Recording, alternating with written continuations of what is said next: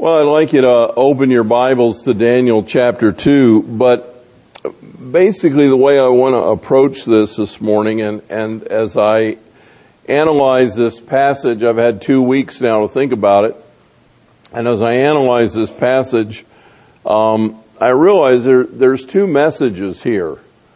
Uh, I'm going to put them together in the next 20 minutes, but there are two messages.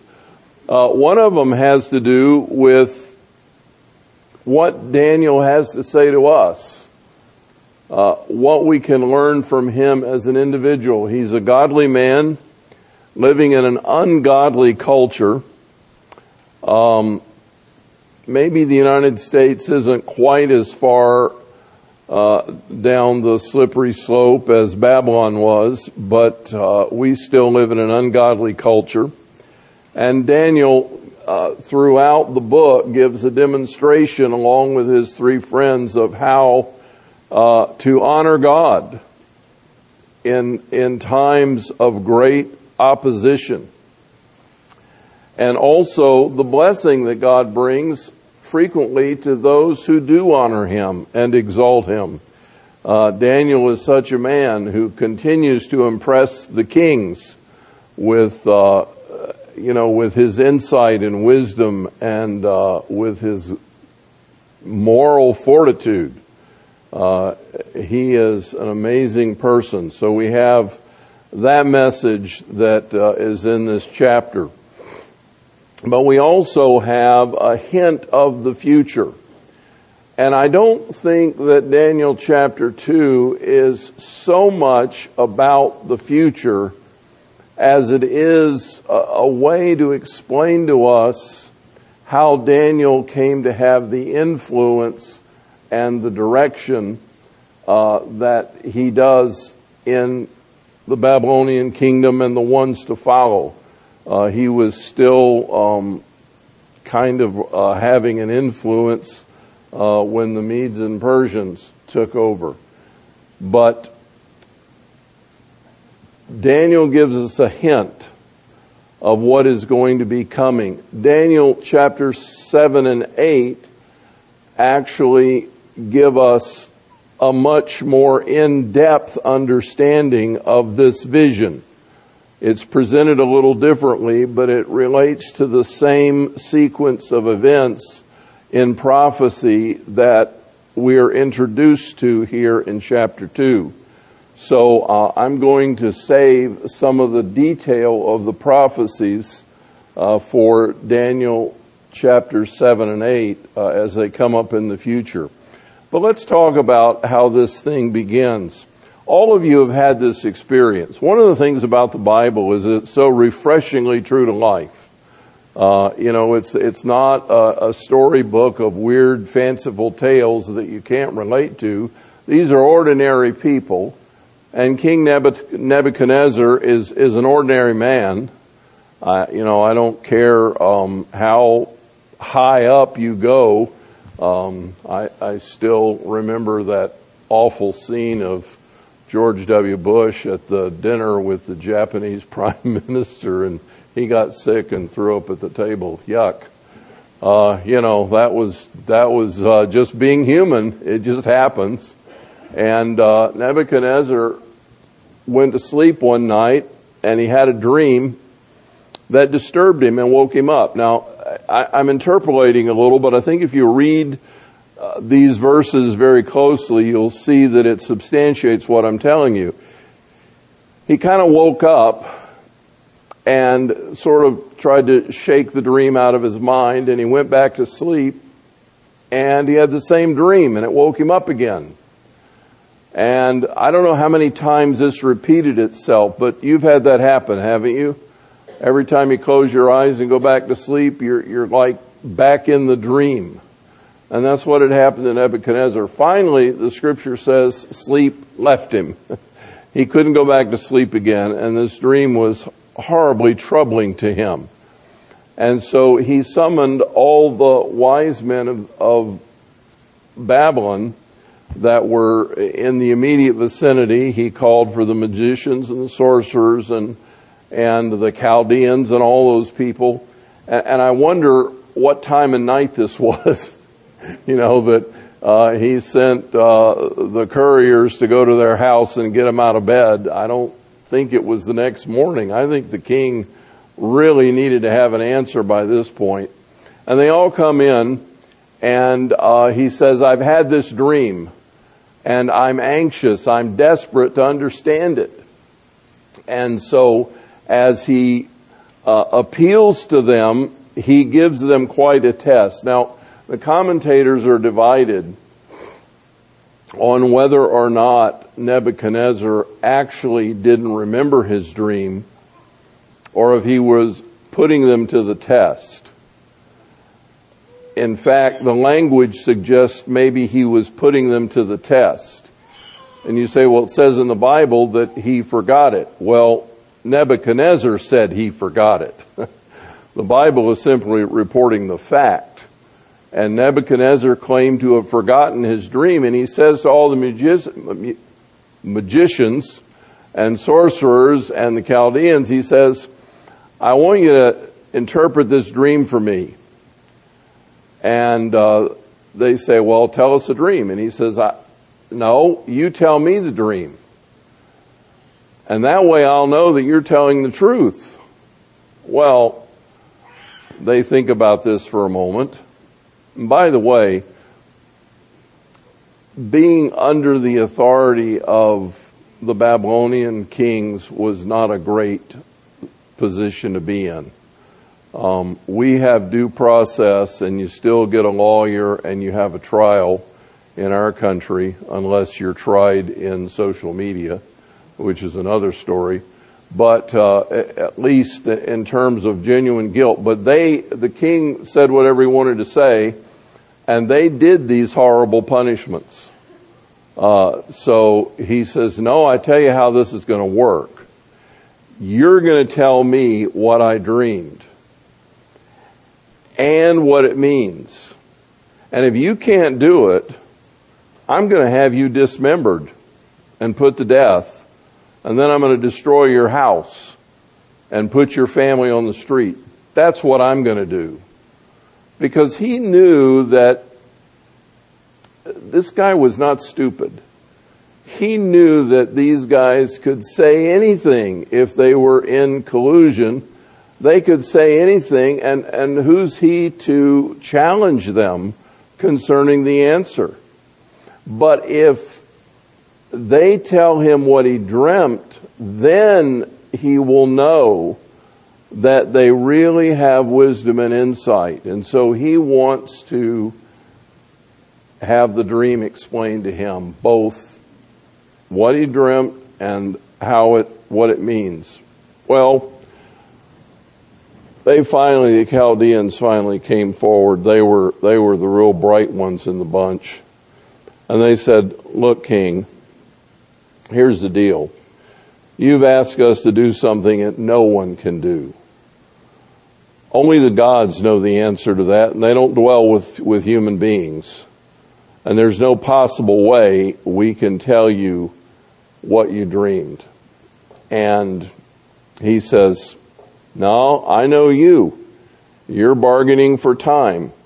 So I tell you what, we're going to gather all of you up and put you to death. You're about to be dismembered. Now, you might wonder how it is that they didn't get put to death, but there was a public execution place where the sentencing was carried out. And uh, Arioch, the bodyguard of the king, would have given orders to gather them all together. It was kind of like a police raid roundup gather them all together, bring them into the royal prison, and then take them out in mass and kill them one after the other. And so that would have taken a little while. And so in the process of that, um, he comes to Daniel. Now, Daniel has already gained a reputation. And he says to Daniel, you gotta come with me. The king has issued an edict that all the wise men be put to death. And Daniel goes, what? What are you talking about? Well, this is what the king required. So Daniel takes it upon himself and he says, I'm going to go have a conversation with Nebuchadnezzar. Now, I want to tell you something. That took courage. Nebuchadnezzar was known for his fits of anger and rage. And he is already mad with these people. And you didn't just bop into the king's presence anytime you wanted to to begin with. And then to be one of the very people he's got it in for and to go have a conversation with him, that took a lot of courage on Daniel's part. And Daniel goes to him and he says, you know what? He says, we can give you the interpretation that you're looking for. Our, God will reveal that. We can tell you what you dreamed and we can tell you what it means. All I ask is for a little bit of time. Now, the Chaldeans, remember, were bargaining for time. Daniel goes in and blatantly asks for it. And the king gives it to him. Why do you suppose that was? I think it was because of Daniel's character. I think there was something about him that exuded moral depth and character and strength, and he was asking for a reasonable kind of thing, and he might even have said, I need to go and talk to my God about this. I don't know. We, we're not told that. But Daniel goes back home and he gets his three friends together and he says, fellows, let's have a prayer meeting. We need to have wisdom from God. And that's one of the first lessons that I think this chapter intends to convey to us about Daniel's character. When he's in a bind, what does he do? And we'll find this all through the book. He seeks the Lord. He asks God for wisdom and insight. Daniel was an uncompromising kind of person. We know from chapter one that he was not willing, even though he was gracious about it, he was, had already made up his mind that he was not going to eat the unclean food that was offered from the king's table. And if the overseer of these youths that were in training had insisted Daniel was ready to go to the mat for it. But once again, because of his character and his attitude and his, I think, graciousness and God's anointing on him, he was given the opportunity to, to do the test. And now, once again, he comes to the king and he says, I need time. And he gets his friends together and they pray. And I suspect if we try to put this on a timeline, Nebuchadnezzar had the dream in the night. He wakes up all the wise men. Daniel's not included in this. He calls the principal guys together. And morning comes and he sends out this edict and Arioch goes to get all of the wise men rounded up and Daniel gets the time that he needs and goes back to his friends and says, we need to have a prayer meeting because this is what the king is demanding and we need to seek God for wisdom. I'm going to guess maybe they started praying sometime in the late morning or afternoon. And they prayed into the night. And while they were praying in the night, Daniel had a vision. Now, what is the difference between a dream and a vision? One you're asleep, the other you're awake. if you're dreaming, you're sleeping. If you're having a vision, you're awake. But you're kind of transported spiritually into a realm where you can see things that um, are of the supernatural. And Daniel begins to praise God. Let the name of God be blessed forever. This is verse 20. For wisdom and power belong to him. It is he who changes the times and the epochs. He removes kings and establishes kings. He gives wisdom to wise men and knowledge to men of understanding. It is he who reveals the profound and hidden things. He knows what is in the darkness and the light dwells with him.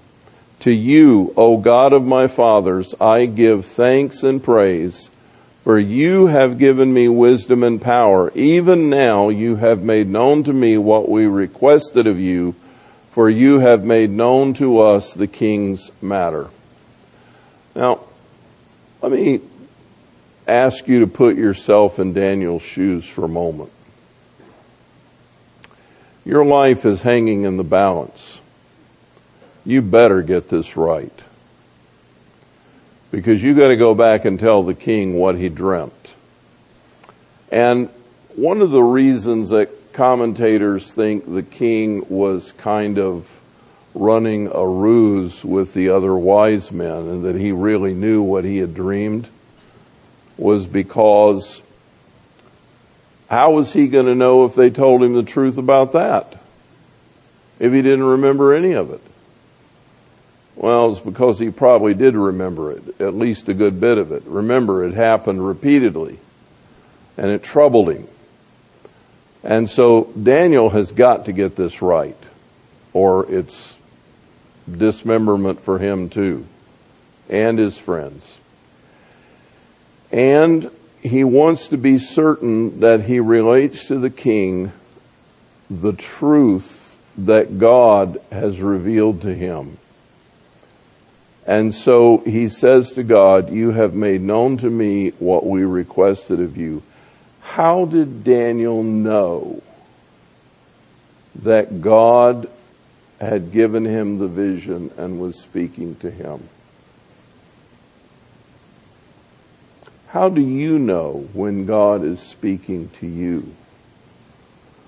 When you're in the horns of a dilemma and you need to make a decision and you're not quite sure what to do and you begin to pray, how do you know that the answer you're getting is from God,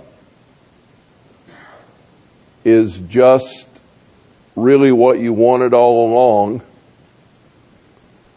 or because you had pizza and ice cream before you went to bed? How do you know? I want to suggest to you that this requires a close walk with God. My sheep hear my voice, and another they will not follow. If we walk closely with God on a daily basis and we hear Him speaking to us, regularly, then we can discern His voice and not be confused by the ideas of ourselves or those who project into us. So Daniel goes to Arioch, whom the king had appointed to destroy the wise men, and spoke to him as follows Do not destroy the wise men of Babylon. Take me into the king. By the way, that says a lot for Daniel, too in terms of his character. They're a bunch of lying pagans, and he knew it. But he said, Don't destroy them. Give them a break. I have the answer. Take me to the king's presence, and I will declare the interpretation. So Arioch hurriedly brings Daniel into the king's presence and spoke to him as follows I have found a man among the exiles of Judah I love that. Arioch's trying to score a few brownie points. King, look what I've done. I found this guy that can do this for you. Well, Daniel doesn't make a big deal about that. But anyway, the king says to Daniel, whose name was Belteshazzar, Are you able to make known to me the dream which I have seen and its interpretation? And Daniel answers before the king and says, As for the mystery about which the king has inquired, now I would have been afraid to say this because there's bodyguards standing around the king, and I would have been afraid the king would have gone before I finished my sentence. There's a God in heaven who reveals mysteries, and he has made known to King Nebuchadnezzar what will take place in the latter days. But he says nobody else could give you this information. It has to come from God in heaven who reveals mysteries. And while you were sleeping, your thoughts turned to what would take place in the future. And he who reveals mysteries has made known to you what will take place. But as for me, this mystery has not been revealed to me for any wisdom residing in me more than any other living man but for the purpose of making the interpretation known to the king that you may understand the thoughts of your mind. And now Daniel begins to explain the king's dream. He had seen a statue. This statue had a head of gold. It had uh, uh, breasts and arms of silver. It had an abdomen of bronze, and it had uh, thighs and feet of iron, and its feet had iron mixed with clay. They don't mix well. And so here's this statue that the king has seen. And it was terrifying to him. It, it, he didn't understand it. And he wanted to know what was happening. And Daniel says, O king, God has made known to you what the future holds. And he explains to him that each of the change in the metals is a different kingdom. Some of the commentators went into specific gravity and all that kind of stuff. I don't think Nebuchadnezzar or Daniel were particularly concerned about specific gravity, but um, the the value of the metals began to go down, even as the the supposed strength went up. And by the time they got to the feet, they were mixed with clay, which was really bizarre. But Daniel said, here's what this means. You're the head of gold. After you will come another kingdom. We know that that was the Medes and Persians. After them will come another kingdom, the bronze abdomen. That kingdom was the Greek, uh, the, the Grecian kingdom. And after that will come the thighs and legs of iron, which represented the Roman Empire. And then you get down to the feet, and you find the feet are a mixture. And then this, this stone comes out of a mountain without human hands touching it. And it is cast at the feet of the statue and it shatters the feet, and then the whole thing crumbles like a heap of dust, and the wind blows it away like the chaff. And Daniel says this last kingdom that is represented by the stone that comes from the mountain is the kingdom of God that will last forever and ever and it will endure eternally. That's the kingdom that is the final kingdom. And so as he explains this to the king, the king is, is blown away.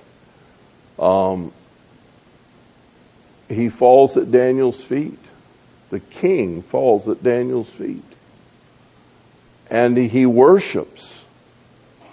And he appoints Daniel as head over all the wise men of Babylon. And at Daniel's request, the three friends are appointed kind of like governors of the various provinces. And now God's people are in charge of all the wisdom and all the direction and the consultation of, of Babylon.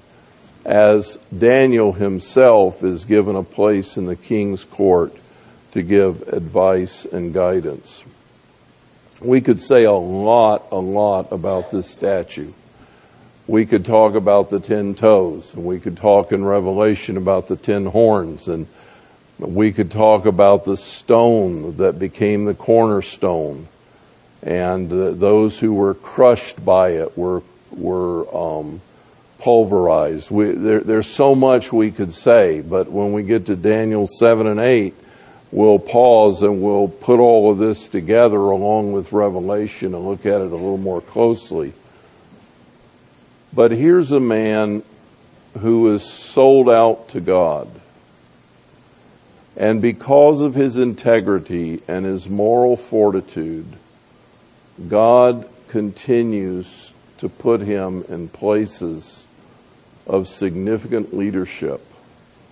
And Daniel takes an amazing role as a counselor to the king. And we learn in future chapters he's not afraid to tell the king what he thinks. And the king actually respects that and develops a fondness for this guy that he has great appreciation. And Daniel has great influence. How do you know the voice of God? How do you gain opportunity among pagan leadership it's often because you do the right thing. And eventually they come to know that you're trustworthy. And who doesn't want a trustworthy advisor? You know, the king was wise to the Chaldeans. He knew they were a bunch of conniving liars and they weren't worth much and he wasn't happy with them. But he learned that Daniel was a man whom he could trust to tell him the truth.